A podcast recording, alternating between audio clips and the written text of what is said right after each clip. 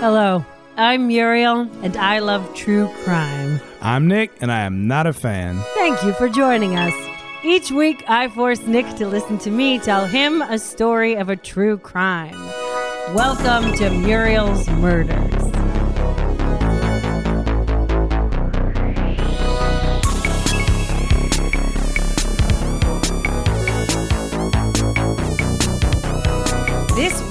We're headed to the 1980s, Biloxi, Mississippi. We're talking about contract killers, the Dixie Mafia, conspiracy theories, and some Muriel style history lesson. this sounds like kind of a greatest hits episode a little bit. yeah, it's it's a I'm fascinated with this story. It's really interesting. Okay, so this is part one Uh-huh. of the assassination of one of Biloxi's most prominent couples, Vincent and Margaret Sherry. I think I'm in the mood for this right now. Are you kidding me? 80s? The Dixie Mafia? Yeah, there's a lot going on. Okay, we're telling this in two parts because Yeah. there's a lot going on with this story. But this is pretty wild. And I Mm-hmm. did some kind of deep dive, like history context of like the story. I knew you'd be getting your hands dirty. I You know? did. I got them very dirty. In fact, I wrote a whole section uh, Uh-huh. about like the Civil War and the Revolutionary War, where I mixed up 18 and 1700s. and it took me like an hour to figure out. I was like, "Why isn't this tracking? I don't understand. this, is, this is Back to the Future. I don't know, man. I went to college like 15 years. ago. We're tired, man. We can't- do not hold us accountable. Uh, but we do want to take a quick, quick moment and celebrate my brother Mario. Mario does our music here at Muriel's Murders, and he also just produced a song with the legendary Kansas City rapper Tech N9ne. The song is called Mega Grit, and we're going to put the link to the music video in the show notes of this episode. We're going to talk a little more about it. We're going to gas up Mario. We're going to fanboy just a little bit more in the outro of this episode about this new song. Uh, we're really excited about it. So stick around in uh, for the outro for that. And if any listeners out there are curious about how to get involved in our show, please check out www.murielsmurders.com slash support. All right, this is a true story involving murder, violence, drugs, adult themes, etc. So, if any listeners are like Nick and they're kind of sensitive about those things, you don't want to hear it, just listen to a different podcast. Yeah, we'll probably end up cursing and joking. So if you hate that kind of thing, you know, take out your earbuds and just listen to the birds sing. I highly recommend it. You know? All right, Nikki, are you ready to hear this story? No! Okay, let's get started.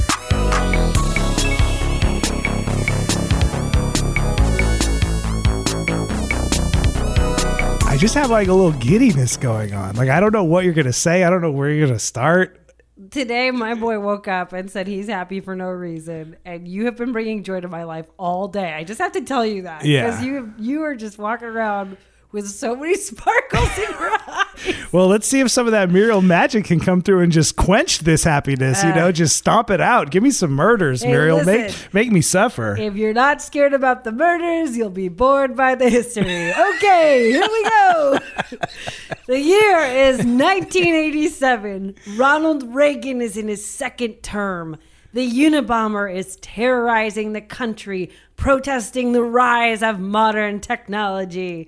Prozac has hit the market for the first time, uh-huh. and the Bangles are topping the charts with their timeless hit, Walk Like an Egyptian.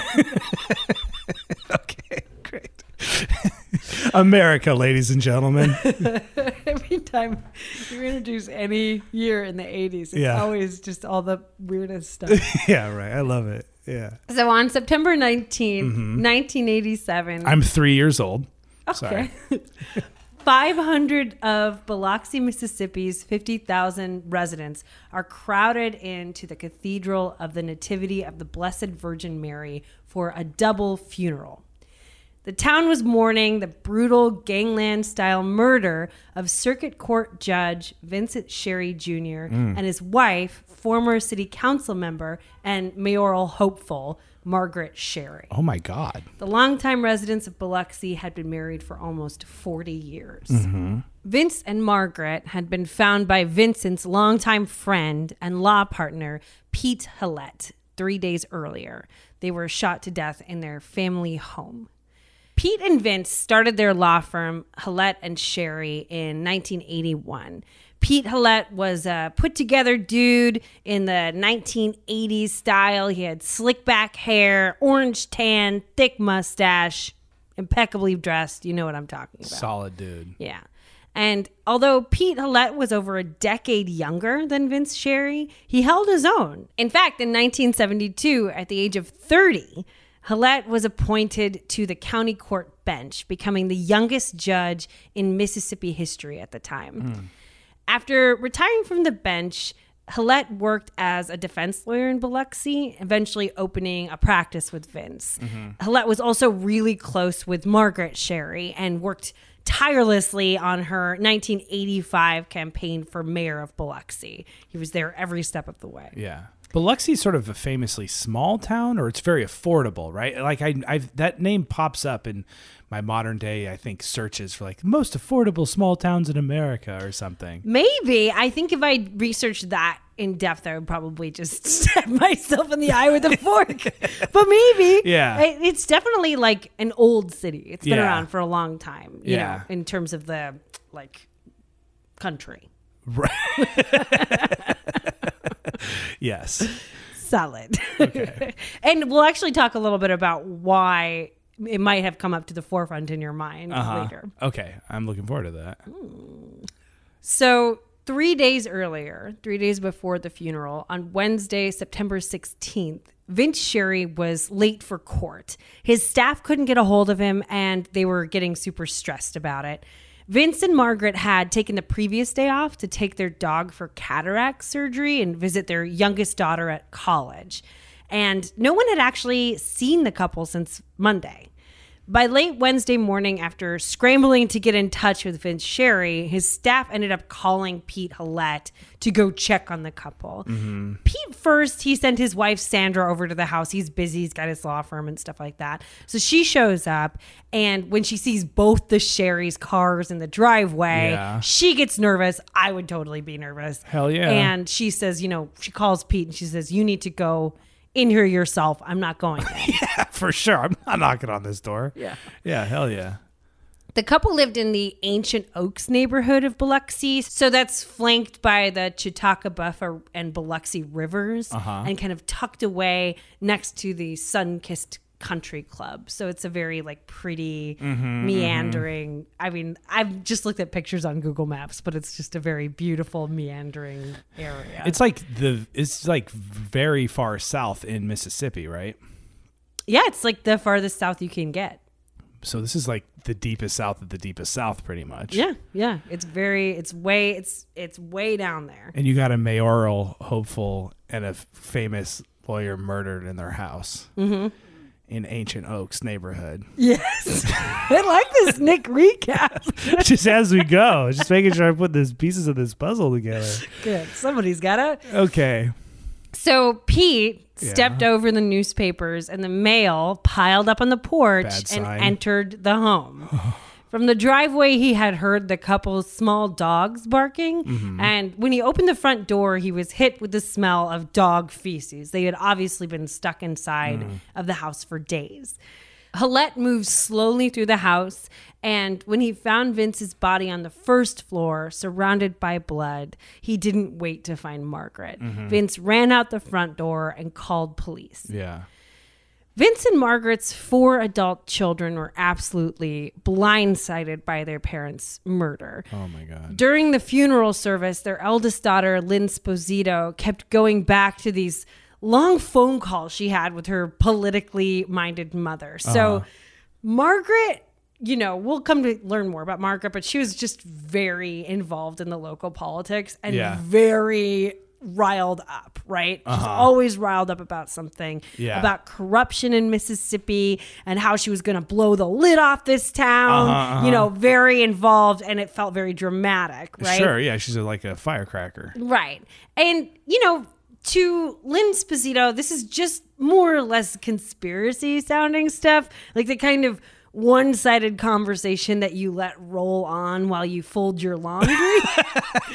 like, and I gotta say, We've all been on the receiving end of that phone those call. My dad and I, that's about 90% of the phone calls we talk about.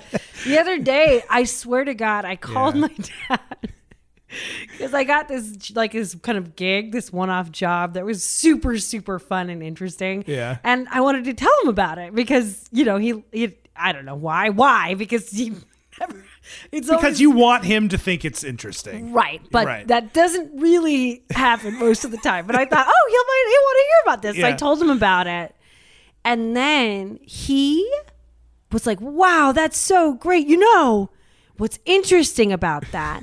and then he told me a twenty minute story about a dream he had about the most beautiful bar he'd ever seen. and I don't even remember how it related back to what I was saying. I Yeah. think in some peripheral way, like a word that I Uh-huh, used or something uh-huh, like that. And at the end, you know, I always have to choose between being like, well, I love you, dad, or like, why did you tell me that? you know, like, and Yeah, I think age helps you with that. But Of course. So I was just like washing the dishes. And he was telling me about the stained glass windows and the wax on the bar. I was like, oh my God. So this so this girl has memories like that of her mom just talking about whoever she's got beef with in the town at the Yeah. time. And she's like, it's an hour. And at the end, she's like, so you want to hear about your grandkids? yeah, yeah, yeah, yeah. But now, you know, at her parents' funeral, Yeah. Lynn wished she had paid more attention. Like, who are these people? Right. Right? Who are these people? She's not saying specifically what's going on. She's saying stuff like things are getting hot down here. Da, da, Yeah, da, da. totally. But she never really asks, like, who are you talking about? Huh. The Sherry's four adult children were pleasantly surprised when Pete Halat jumped up to make this off the cuff, loving eulogy. It was something that was really heartfelt for everyone, and he Yeah. Mm-hmm. wasn't scheduled to speak. Um, they were only just a little bit put off when, at the end, he also took the opportunity to hint as his intention to run for mayor in Margaret's honor and on her anti-corruption platform. Mm-hmm. So they were like, "Okay, dude." It also turned out that the eulogy wasn't actually that off the cuff. Uh-huh. Pete Halat's staff had uh, after the funeral passed out copies of the spontaneous eulogy to the press outlets that were there covering. Oh, funeral. so this fool is using this as an outlet to announce his candidacy. yeah. I think that though, Uh huh. according to Lynn, it really did feel like important. Like it was probably the most powerful eulogy at this funeral. It was like Yeah. a very wonderful thing for him to do. And she was really grateful for it at the time. Yeah. That is like, it was less like, Straight up opportunistic. well, it was, but then it's kind Uh-huh. of like he could. People contain multitudes, right? Sure. Like at the time, it kind of felt like, okay, well, he could probably be both of these people. Yeah. Right. Right.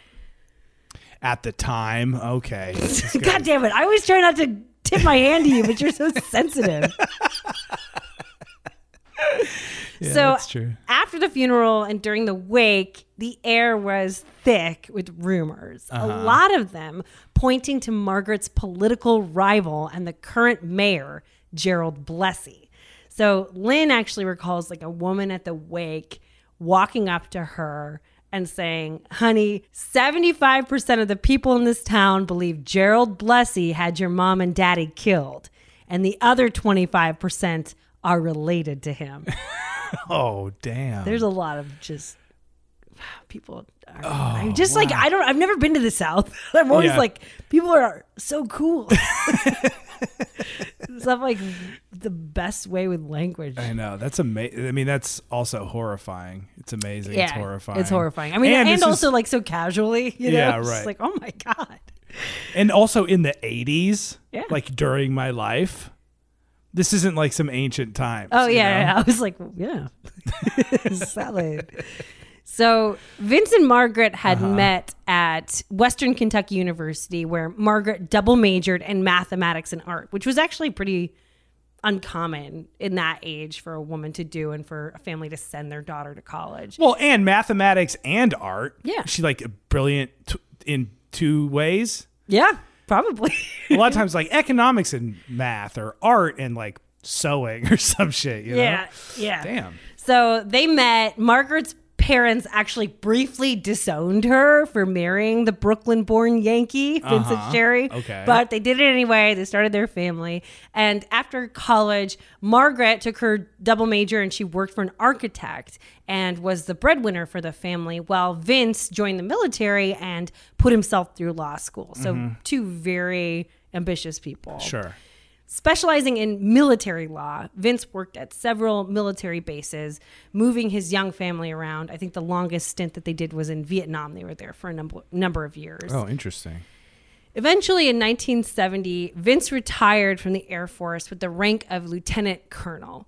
The family settled down in Biloxi, where Vince worked as a criminal defense attorney, and Margaret got involved in local politics. Mm-hmm. So these two had a fun relationship. Okay, Okay. good. Margaret was a hardcore conservative Republican, while Vince was a Democratic defense attorney. Uh-huh. So like their their personalities, at least their public personalities, was Vince was this like fun, gregarious, easy to talk to dude. Yeah. Margaret was more of a hard assed, like strict, Uh-huh. uh, like tough ass knuckle slapping nun kind of personality. she's like taking on. She's really tough, you know. Uh huh. Uh huh. Right. And that was back in the day when people on opposite sides of the political spectrum still like got buried and liked each other. Yeah, so that was still possible. they were always a really well respected and loving family, but they had their moments. Uh, because I don't know, I'm dark or whatever. Like I uh-huh. read a bunch of this and a, a few stories for the family popped out to me that Yeah. feel like these two stories might be enough to just kind of fill out this picture after we talk about accomplishments. Okay. Good. So the first was there's this family legend that Lynn Sposito talks about uh-huh. about the time Vince punched Margaret in the face in front of her mother after Margaret suggested he cook dinner. So then Margaret took him into a back bedroom, pulled out a gun, stuck it in his face, and said, You're going to go out there and apologize to me in front of my mother. And he did it. so that's one thing. And then the other one was Wait. I like how you're like, I might be a little dark, but here's the story of the darkest shit imaginable. I'm just saying, like, there. I read a lot of stuff about this couple. It's uh-huh. all really interesting. Uh-huh. The book that I read, it's called Mississippi Mud by Edward Humes, has a lot more family anecdotes. Some of them are really drastic. Uh-huh. It's a different time period, and I'm not trying to excuse all that kind of stuff, Yeah, but right, right. like, it's just interesting because I think generally you know the idea is when we think of an idyllic family it's has a certain look to it and i'm just saying also when you read the biography They're punching each other and pulling guns in each other's face. it's pretty wild i mean I, I like i don't i don't know why i don't know why i'm just like thinking about my childhood and things like Sure, that but i course. definitely have a few stories of like that i tell that i think are funny and then people go oh my god yeah.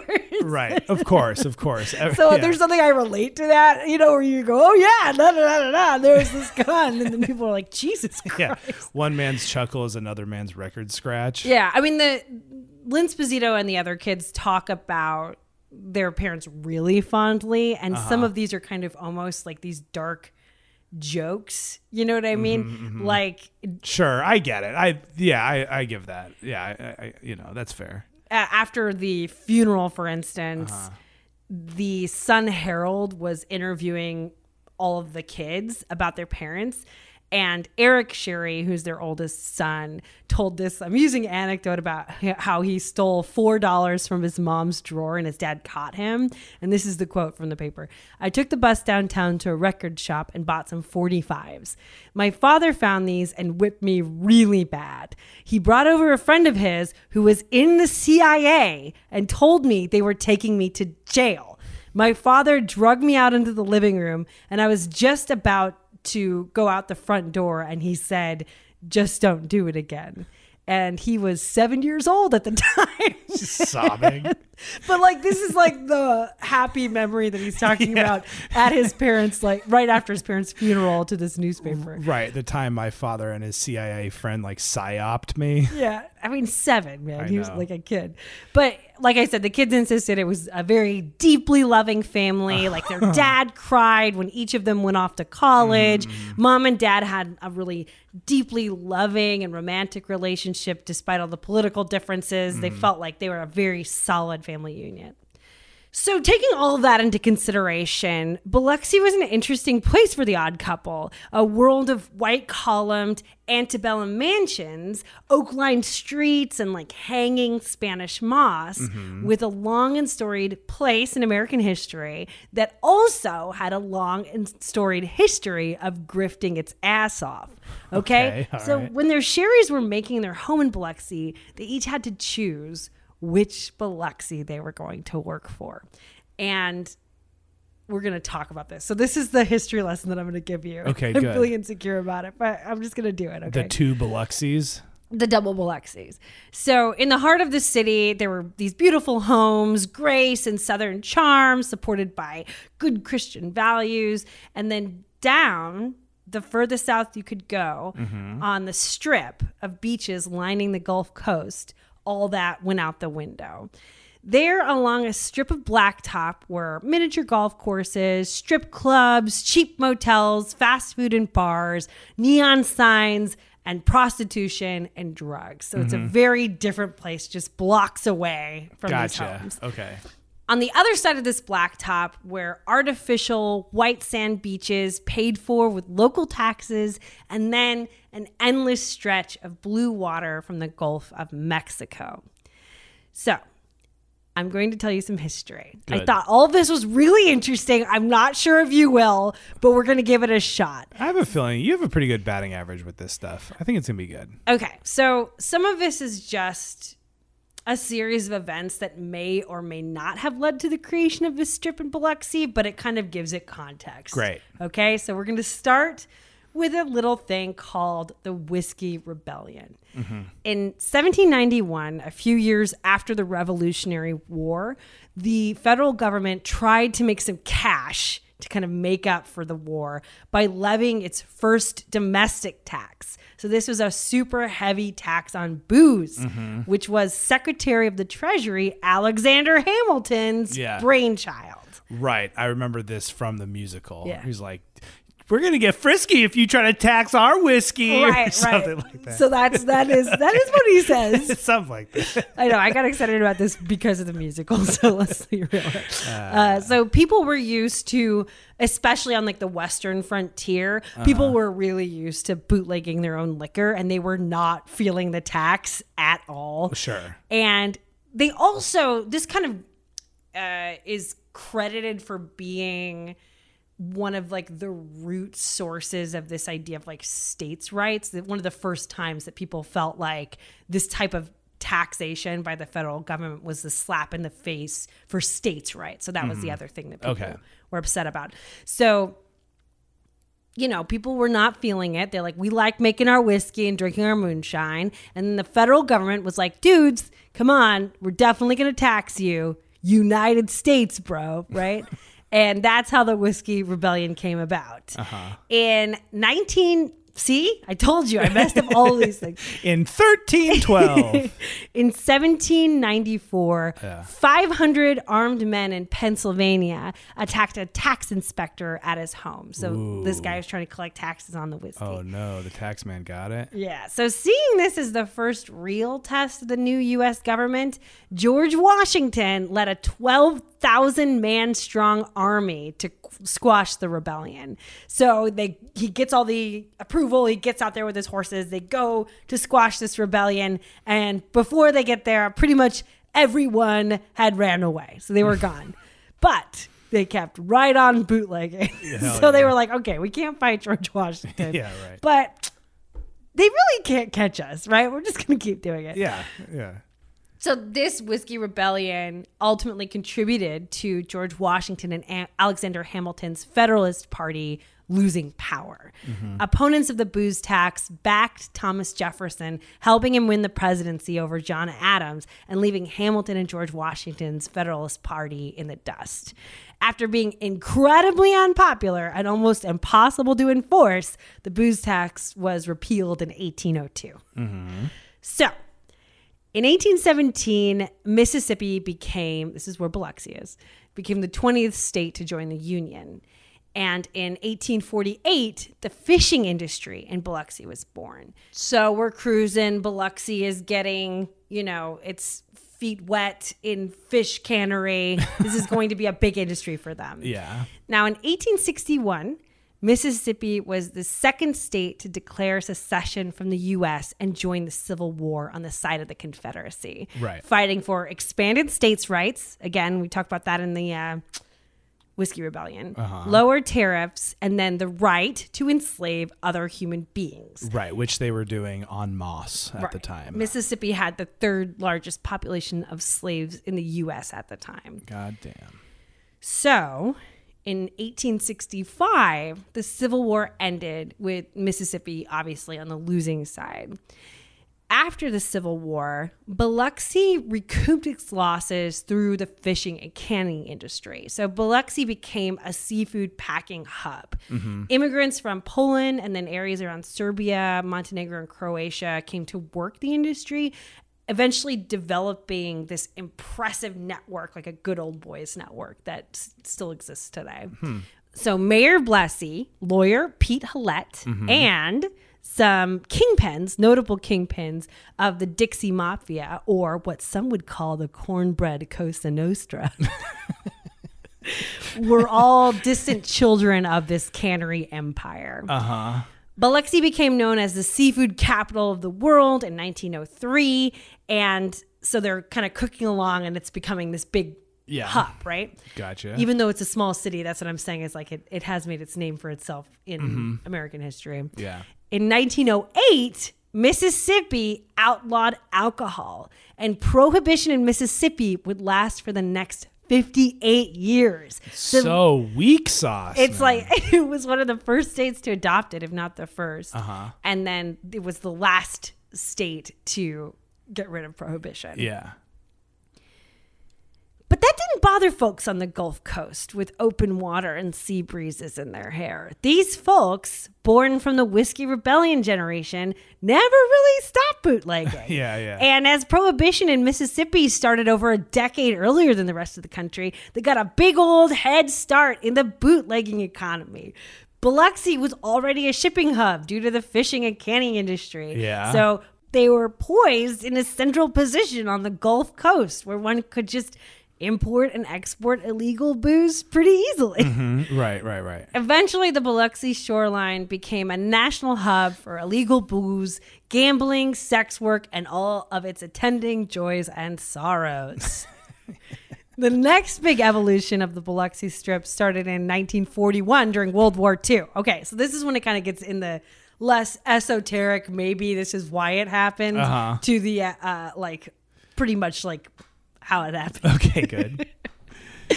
So, in 1941, the U.S. government established the Keesler Air Force Base in Biloxi, bringing over 500,000 soldiers into a city with a population of around 50,000. So, They're like, we need some mini golf courses. Are there any prostitutes? Can we get all of that right now, please? this, of course, provided an ideal clientele for gambling, booze, and prostitution on the strip. By 1950, there were bootleg slot machines all over Biloxi. Hmm. We're talking gas stations. We're talking grocery stores. We're talking, you know, I don't know, the cheese shop. It's just all over the shop. place. But but when you say bootleg, you just mean like unregulated. Slot machines. Slot machines that are and- illegal. Yeah, Yeah. gotcha. Uh, in 1951, the Air Force conducted a survey and found uh, over 1,200 illegal slot machines in Biloxi, along with numerous organized blackjack and poker games, which were also illegal. The Air Force estimated that at the time, out of its $4 million payroll paid out to folks on the Keesler Air Force Base, Yeah.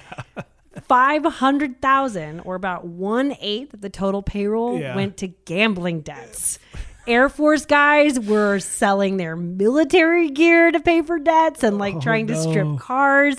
And after a few servicemen committed suicide oh, related to gambling debts in 1951, the U.S. Senate held a hearing to try and address the issue. Oh man.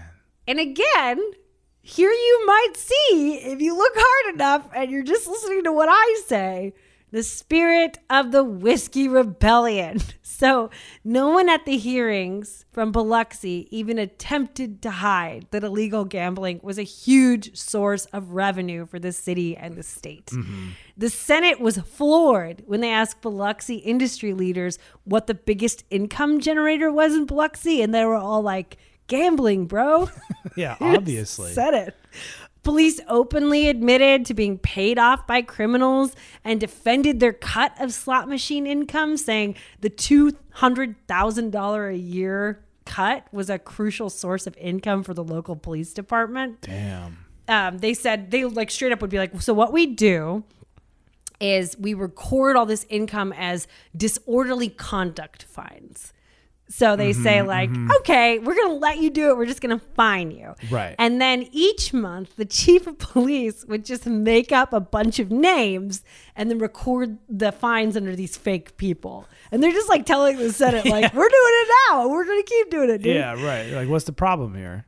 So all of us came out and there was a you know a little bit of a pause on gambling and stuff like that but pretty much the hearing did very little to deter illegal gambling. Mm-hmm. And after a few months the strip blew up bigger and badder than ever. A serviceman could get an under the table wiener rub with the purchase of a $6 champagne glass filled with flat coke. Neon signs went up and the criminal underground took hold. So this Selling under the table wiener rubs. this was the heyday of the Dixie Mafia, which is basically not at all like you know what we think about when we think of mafia. It was just a loose collection of uh-huh. mostly southern-born criminals who ran this strip. There was no sort of hierarchy within the system or a family system. It's just So it of- really wasn't organized. no. It was just a, this is a more of a moniker given by Yeah. newspapers and stuff like Sure. that. And we're gonna get really into the Dixie Mafia in part two. I'm Oh, excited good. to tell you about Yeah, it. yeah, of course. There is some organization to it in terms of people who know each other and stuff, but it's nothing like It's just, a, it's just a tiny town. Everyone knows each other. well, this spanned across like six states. There's Wow. tons of murders. There's a lot of stuff that went down with the Dixie Mafia. They have a really long history. Yeah. But it's not like, you know, this idea that one person is in charge and then there's rank and file people underneath Totally. them and rules and Yeah, yeah. initiations and like country of origin having a piece like a piece of the pie. It's Yeah, just right. like a bunch of dudes sitting around being like, Well, I'm gonna rob this thing, you know, and you're like, Okay, I'll do it with you, you know. so the strip was run by the Dixie Mafia, right? Yeah. So Got it. whatever that is, Yep. that is owned by the Dixie Mafia. Okay. So let's go back to Vince and Margaret.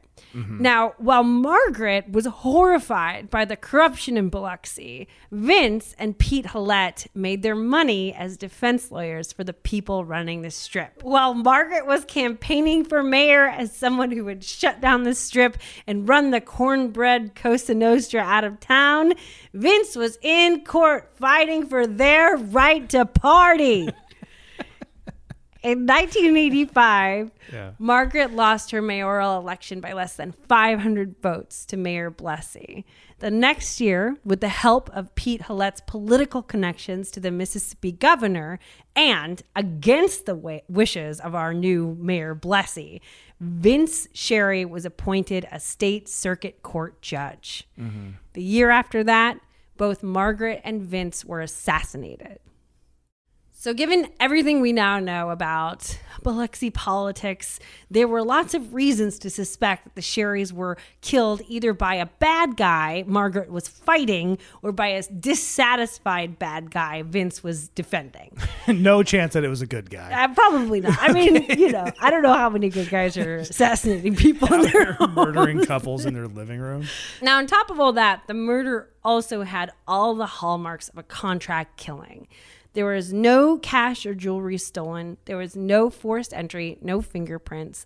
The shells found at the scene were from a 22 caliber weapon, a semi-automatic Ruger pistol. Mm-hmm. And this is a relatively quiet gun. It has the reputation for being preferred by people who do things like this, like contract mm-hmm, killers. Mm-hmm. I guess I don't know anything about guns. I've read a bunch about this, but some of it's kind of like maybe I'll say something dumb. But Yeah. essentially, it's like a relatively quiet gun with small ammunition, less likely to produce an exit wound. Seems like you'd also have to be close. Yeah, you have to be close. Yeah. And the idea is that these smaller bullets tend to ricochet around a skull or a body, so they cause the maximum amount of damage in a quiet, cleaner way. So that's why. That is, Mm. It's pretty drastic. yeah, that's hor. That's I can't. Okay.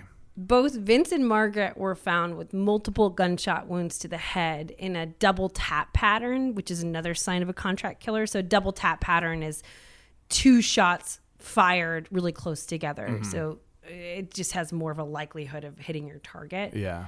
Police found pieces of foam around the bodies, which indicated that the person who committed the killings used a cheap homemade silencer, something often called an Angola si- silencer at the time, after the habits of prisoners at the Angola prison. So mm. that was So like maybe the idea is he'll use a silencer so because they were in different parts of the house, right? Because dude just saw the the husband and left.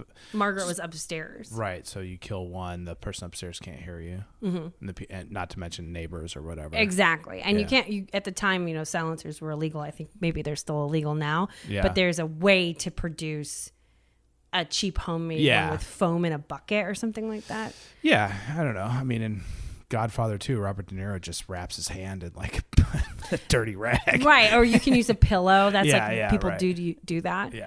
And finally, the last thing that suggests a contract killing is the timing of the murders. So, whoever murdered the couple more than likely knew their habits and schedules because the murders occurred the night before they were planning to take off work and go out of town. This meant that the couple wasn't missed until two days after the murder. So, the, Yeah. the timing of that is like whoever Gotcha. did this either knows them very Yeah. well or has been watching them. yeah.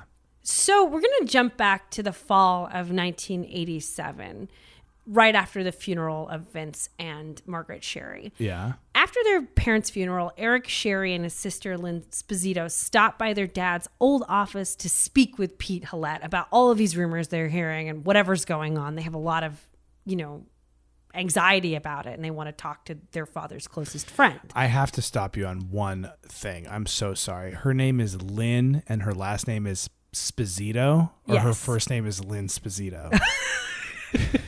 She married a man named uh, whose last name is Spazito, so that's why she's not Lynn Sherry. She's like Uh-huh. yeah. thirty. Her name is Lynn. You just keep saying Lynn Spazito.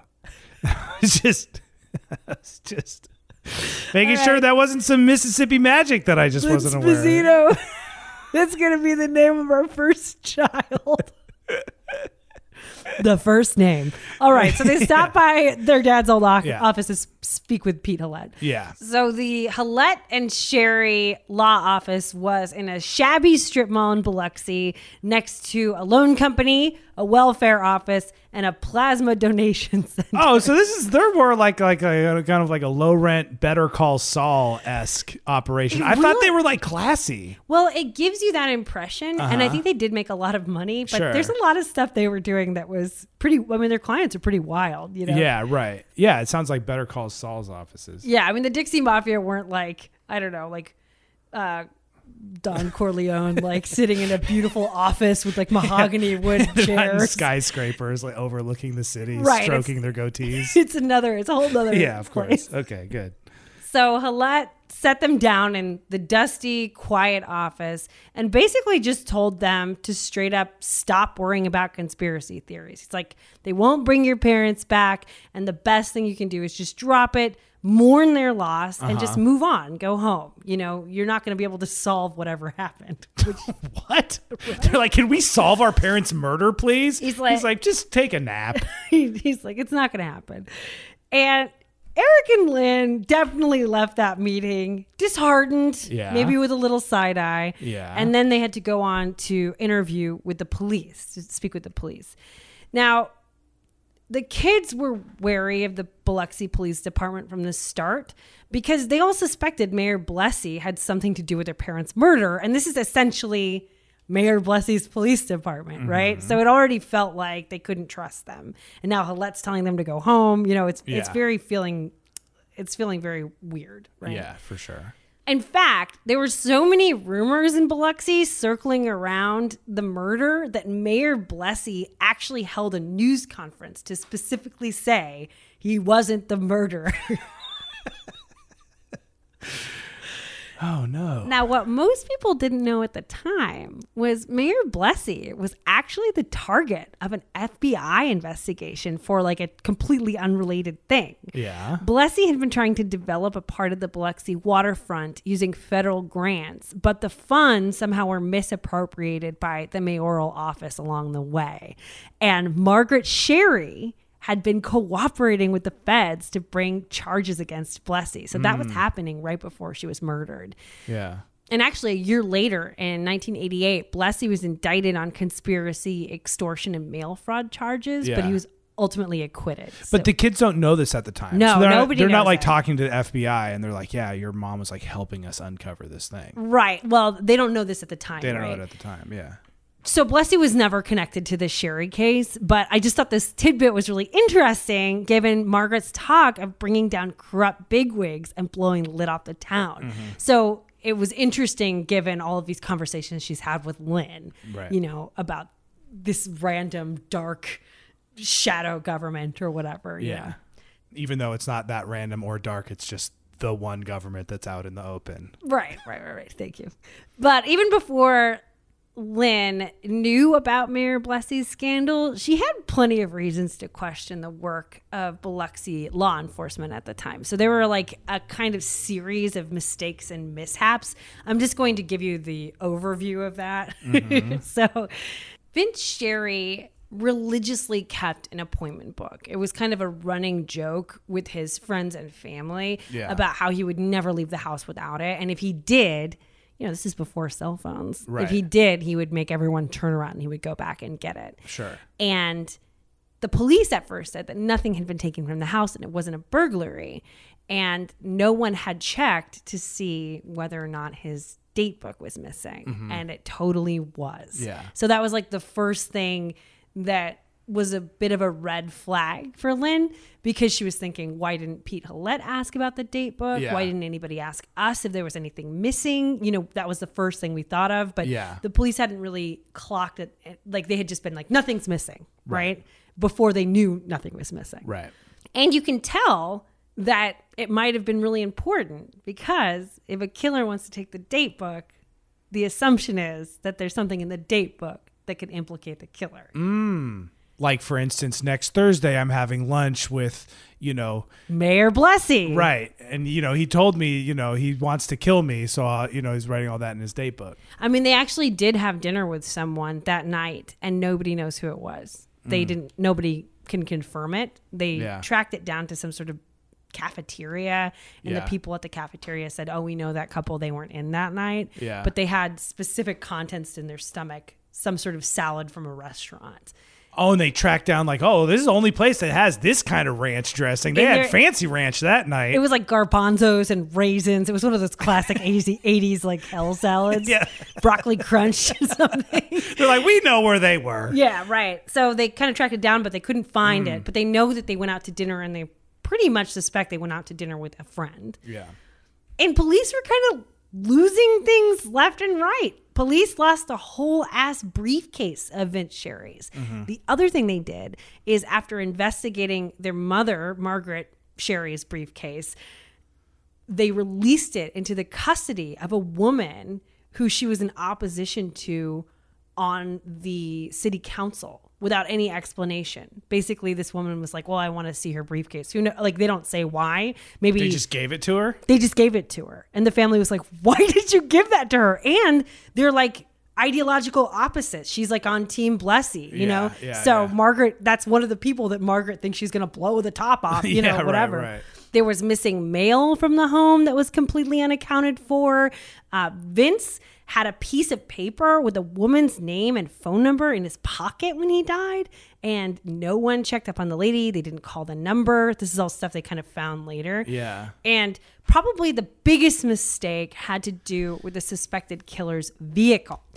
Basically, neighbors had seen a yellow firebird in the neighborhood the night the Sherrys were killed. And there was a yellow firebird that had been recently stolen from a local car rental agency. So, right after the murder, police scoured Biloxi looking for this yellow firebird and didn't find it. So, they eventually wrote it off. And Biloxi is a very small town. Yeah. Then, eight days later, it's just found parked out in the open at a nearby apartment complex. And The residents said, Yeah, this has been here for eight days. like, no, we just were like, Whose car is this? So it had been out in the open the entire time. Now, upon inspection, Yeah. police found that the dome light had been disabled. So, this is an indication that was probably used by someone trying to keep a low profile. So, this is another box check that it might be the car of the killer Yeah. police were able to pull hairs and fibers and a couple fingerprints from the car.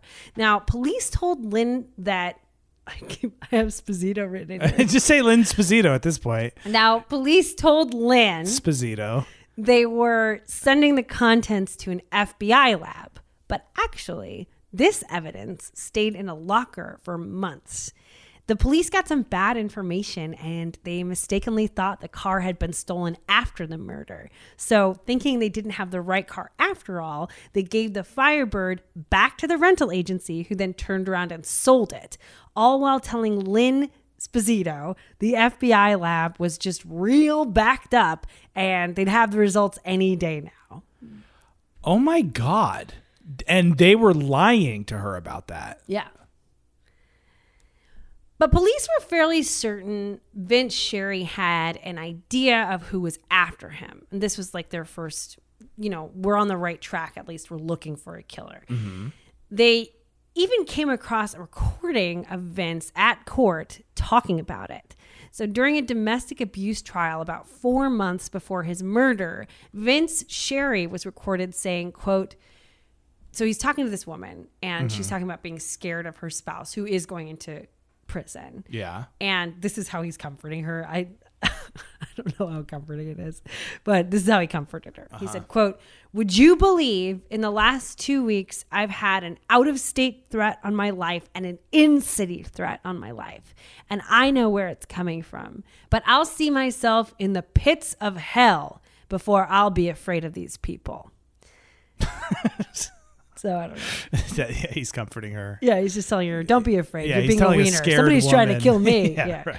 I don't know, but anyway, that's what he said. okay. And Vince never named the person threatening him. Mm-hmm. So And he never filed a police report or anything. no, Mm-hmm. and this means from the beginning, police just didn't have very many official suspects.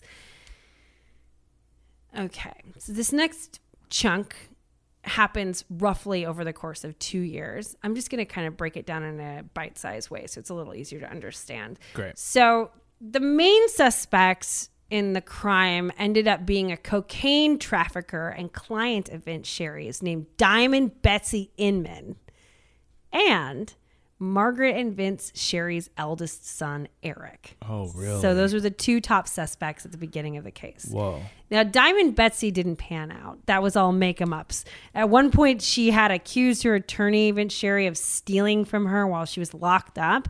She had a lot of cash. She had Yeah. been trafficking cocaine. She was really famous for having this huge diamond collection and all these crazy cars. She's pretty off the wall. Yeah. I could do a whole thing about her, but I, I don't have the time Yeah. but uh she's basically like Vince Sherry stole a bunch of stuff from me. He had access because of client attorney privilege and what I've given him to like get into lock boxes and do all this stuff and he stole from me. Yeah. So that led her to be a suspect. Well, she hinted at retaliation. She was uh-huh. pretty open about being mad about him. But when the police actually sat down and interviewed Diamond Betsy, she said she had found God and she didn't know anything about the Sherry murder. She was just like, I don't know. I'm over I sold my cocaine. Now I'm at church. What do you want?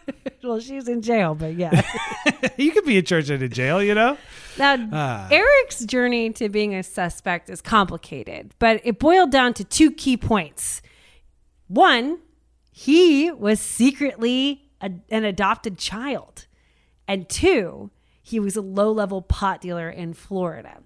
So basically, the police theory was that Eric was this bad boy living Yeah. in Florida, you know, selling a little bit of drugs. And he killed his parents in a rage after finding out he was actually adopted. So the big family secret was Yeah. that Eric was actually Margaret Sherry's biological nephew. Yeah. And the only person who knew, besides their parents, about the adoption was their oldest kid, Lynn Sposito.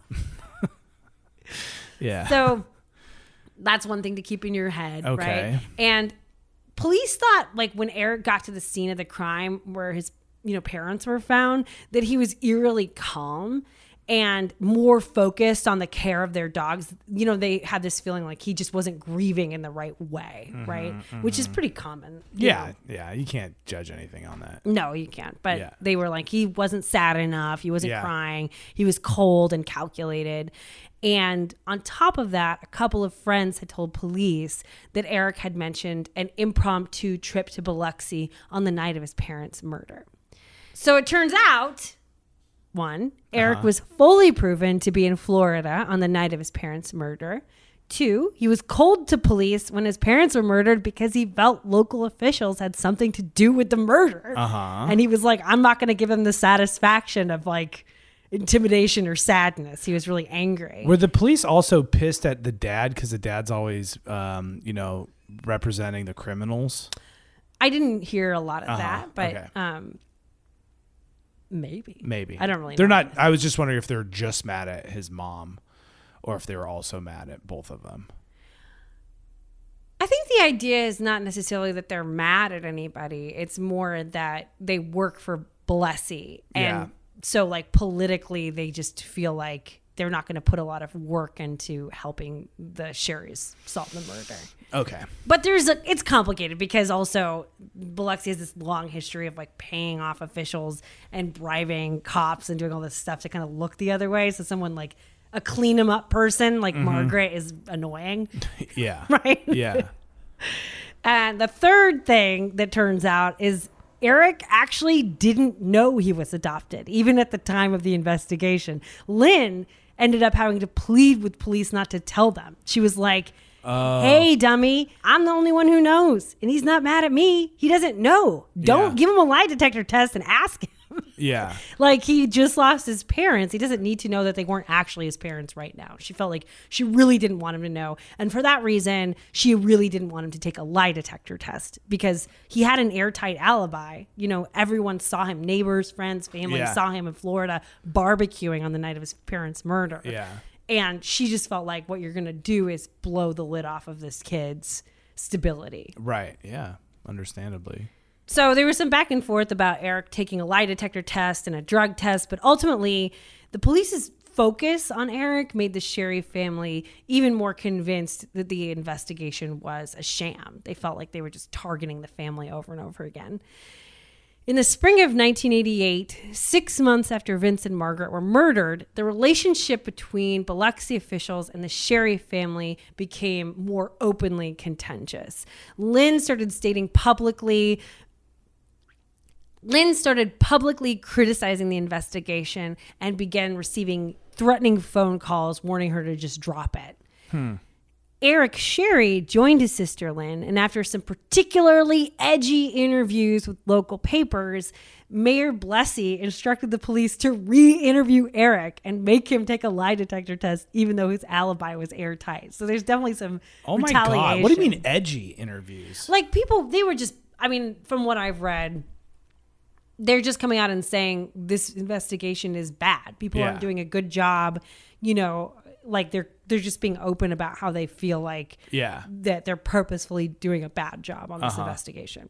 So they're like testy. Yeah, sure, you can use that. edgy, testy. Yeah, yeah. I just you were like edgy interviews. I was like, were they, like naked during the interview No. or something? no, they were just like putting a finer point on Uh-huh. on their dissatisfaction. Yeah, they were getting testy. In 1988, Pete Halat addressed the public feud between the Sherry family and the Biloxi officials by telling the Sun Herald that, quote, Everything that has been said now has been said over and over again. Many people have said many things more out of frustration, disappointment, and anger than anything else. I don't think it's productive except to possibly allow some people to get rid of a little steam. This fool just keeps telling everyone not to have a problem. I know, and, and like, I know, and nothing has happened. You know he what I mean? He killed them, right?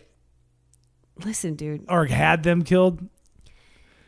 So, Halat also, just by the way, by this time in 1988, had still not dissolved the partnership that he had with Vince Sherry and divided the assets. So that meant that Lynn couldn't settle the family estate. So she was like, "Can you please do this because we're trying to like pay for lawyers and do all these different Oh, things and they can't settle the estate because this piece hasn't been done." So the relationship with between Halat and the Sherry family was strained. Now, what Lynn didn't know at the time was that Biloxi law enforcement actually had a small break in the case in 1988. They found something weird in her father's law firm phone records. In the nine months leading up to Vince and Margaret's murder, there were over 340 back and forth calls between the Louisiana State Penitentiary, otherwise known as Angola, and Pete Halat's office number. Angola, as in the prison that's known for making these kind of foam silencers. Yes. So, for anyone who needs to know, this is like an absurd amount of phone calls to have between a lawyer and their client over nine months. Like, lawyers are like, yeah, maybe two a month or 3 340 in nine months is crazy town. Uh, the calls were made between Pete Halat, an inmate named Kirksey McCord Nix Jr., and Pete Halat's paralegal, Sheri LaRa, who also happened to be Nix Jr.'s girlfriend. Halat told police the phone calls were all business. Nix Jr. was his client, and he had hired LaRa as a favor to Nix to take care of Nix Jr.'s smaller financial matters, mm-hmm. aka, you know, keeping an eye on Nix's money for him. Mm-hmm. And Sheri LaRa shook her big, poofy blonde head in agreement. Police interviewed Nix Jr. at Angola, and while odd, their stories all checked out. They just couldn't find any connection to the Sherry murders. You know, they were like, "This is their relationship." I'm sorry. He's not just calling his lawyer, he's also calling his girlfriend. We'll talk about that later. But basically, Halat Uh-huh. just on paper called Sheri LaRa a paralegal, and that meant she got client privilege, like Right. Uh, like client. What is it? I don't know. attorney client privileges. Uh, yeah. So when she called Nix Jr. at Angola, their calls weren't monitored and she could send him like nude pics and stuff and they wouldn't like catch it. She was sending him like nude pics and pot and stuff like that. If I go to jail, we are getting you a paralegal job. Oh, That's yeah. guaranteed. That'd be tight. That's so tight. Also, just I'm sorry. I'm in jail for nine months. I'm gonna call my lawyer 300 times. okay. I swear, I I have one number I'm dialing. no, I have yeah, maximalist freedom. Stop. So after police meet with Nix Jr., they say, mm-hmm. Did you do it? He says no. They say, Well, case closed. The entire case was passed on to a brand new investigative team. No one from the department looked further into Sheri LaRa or Nix Jr., and the FBI refused to get involved as there wasn't a federal crime committed. So, Hold on, I'm so sorry, but was Nix Jr. locked up at the time of the murder? yeah. So there's no way he could have done it. It's just weird that there was this many phone calls. Yeah. I mean, the phone calls couldn't have happened if he wasn't in jail, right? well, but they happened because you said, oh, in the nine months pri- after the thing. right, right, you right, know. right. No, he's still in jail. Okay. Um, we'll talk a little bit about Nick's, a lot about Nick's later in the next episode, but Uh-huh. he was in jail for murder. He was not getting out. So he's a crazy killer, Okay. not getting out. Okay. Very suspicious, but you But know locked up at the time of this particular crime. exactly. Okay. So the case is passed on to a new investigative team. No one from the department looked further into Sheri LaRa, Nix Jr. And, you know, at the end of her rope, Lynn's trying to get the FBI involved. The FBI is refusing to get involved because there's no federal crime mm-hmm. committed that they can see. Mm-hmm. So this new task force was assembled to help clean up this stagnated, potentially botched investigation in 1988. And this task force was not as robust as the first. It was comprised of a single full-time detective and kind of two helper guys. So the good thing about this is that this new task force seemed a lot more open to working with Lynn throughout the investigation. Uh-huh. The there was a lot of opposition. Lynn was really involved in the investigation to begin with, but they became more and more contentious, and she got less and less information. Right. Mm-hmm, mm-hmm. And this task force did a few solid things. Like they were the one who caught the yellow Firebird mistake and told Yeah. Lynn about it. And then like a few other things like, hey, this was a mistake, that was a mistake. And they're really transparent. It seems like one badass detective could bust this whole thing open. Yeah. Yeah. Like, give me a task force, but give me one solid MFer with two of his little helpers along, you know? Yeah. Yeah. Yeah. If he needs a third, I'll be his little third intern, you know? In November of 1988, the new task force told Lynn about the Kirksey Nix Jr. and Pete Halat phone calls. Up until this point, she didn't know about those phone calls. Mm-hmm. So they were like, hey, just by the way, your buddy, your family friend, Pete Halat, has also just been investigated mm-hmm. for these reasons. There's something fishy about this, but we don't understand what it could be. Now, in 1989, the next year, two major things happened. Pete Halat became the 12th mayor of Biloxi, running on Margaret Sherry's anti corruption platform. Right. Lynn Sposito, by the way, was clear he did not have the family's endorsement. Mm-hmm. And Lynn Sposito took things into her own hands and hired a private investigator. Rex Armistead was an ex state trooper, bald, broad shouldered, and tough. And he had a broad network of snitches at his disposal. Lynn Sposito financed her new PI, which I think by what I've read was $50,000. It was pretty expensive Yeah, damn. by selling her family's story to Edward Humes, who eventually published the book Mississippi Mud, which is the primary source for our story today. That's a pretty badass hustle. Like, Yeah. okay, I'm going to sell our story here, so you'll have firsthand knowledge of all how everything that's happened up to this point and how it unfolds, and I'm going to use that money to then solve the my parents' murder. Yeah. And Edward Humes is an excellent writer. He's Yeah. this book is fascinating. And it has all of these firsthand accounts. Plus he just has this really great finger on the pulse of Biloxi. It's just Yeah. really interesting to hear him talk about it. Right, and now she's got this badass PI. This is what I'm talking about. One guy. Yeah. All right, here we go. Okay, so like I said, the new police force was much more cooperative with Lynn, and so they ended up opening their records to Armistead. They said, "Go ahead, take them, see what you can do with this." Mm-hmm. Rex Armistead was drawn back to Pete Halat, the law office, the phone calls, and Angola.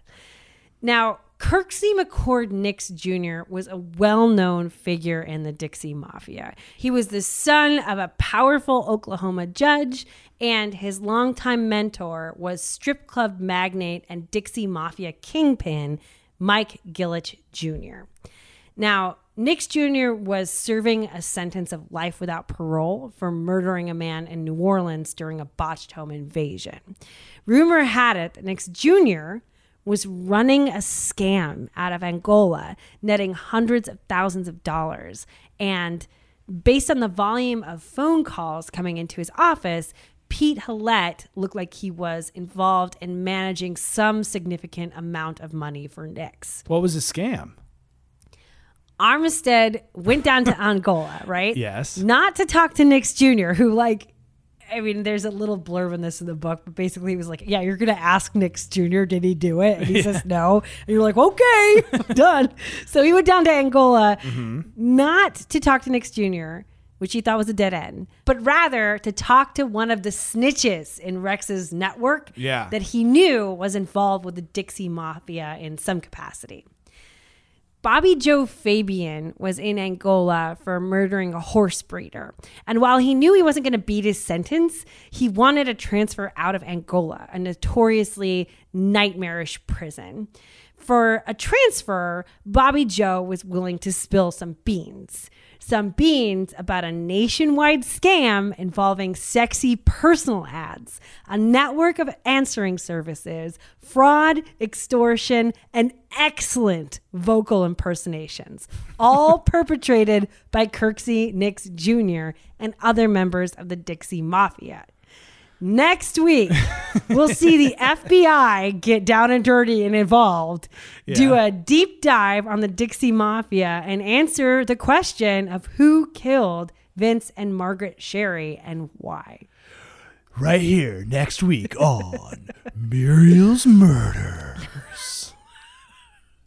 And as always, we're going to try to get it out early on patreon.com slash Muriel's Murder. No promises. Uh, do you want to give us some sources, Little Miss Researcher? Okay, Mississippi Mud by Edward Humes. Great book. I highly recommend it. Mm-hmm. Good old Wikipedia helping me figure out when the hell the Civil War was. All these 1600s and 1800s. Too I much. tell you, I almost messed this up so bad. I caught it and I was like, woo!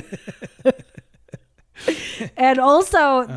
there's a great series uh, called The 1980s, The Deadliest Decade. I was watching it. The production's really funny and great. But Uh-huh. anyway, season two, episode six, The Dixieland Murders, is another source that we used, and it was very informative. Ah, I love it. Well, this is really living up to all the hype that I didn't know existed until you did the intro for the show. But Uh, thanks, Nick.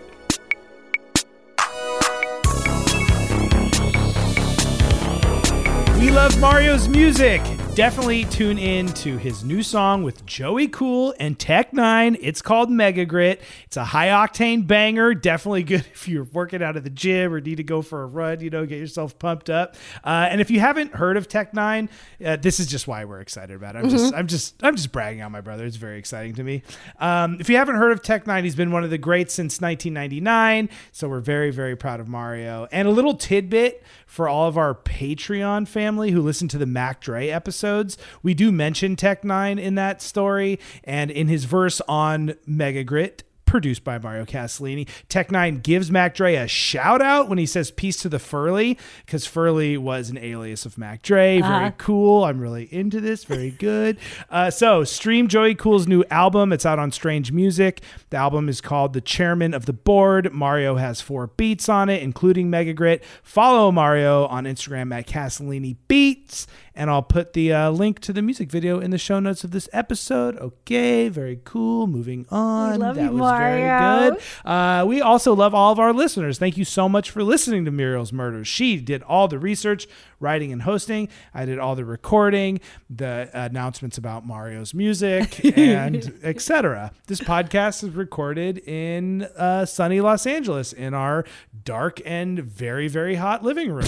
to help support the podcast and to unlock exclusive episodes, you can sign up for our Patreon at www.patreon.com slash Muriel's Murder. And like we said, we're going to try to get part two of this episode up on that site um, before it comes out next Wednesday. Quit hassling me. I'm not hassling you. I'm just telling the people, even if we get it done hours early, I'll put it up early on Patreon. You know what I mean? I love our Patreon people. Anyways, uh, follow us on social media at Muriel's Murders, blah, blah, blah. You know the deal. Rate and review Muriel's Murders on Apple Podcasts. It does help us grow. We read every single one. We uh, really like getting compliments, so go ahead. Uh, that's it. We already we already talked too much about Mario. So that's it. Okay, that's the end of this episode, and we love you very much. Bye.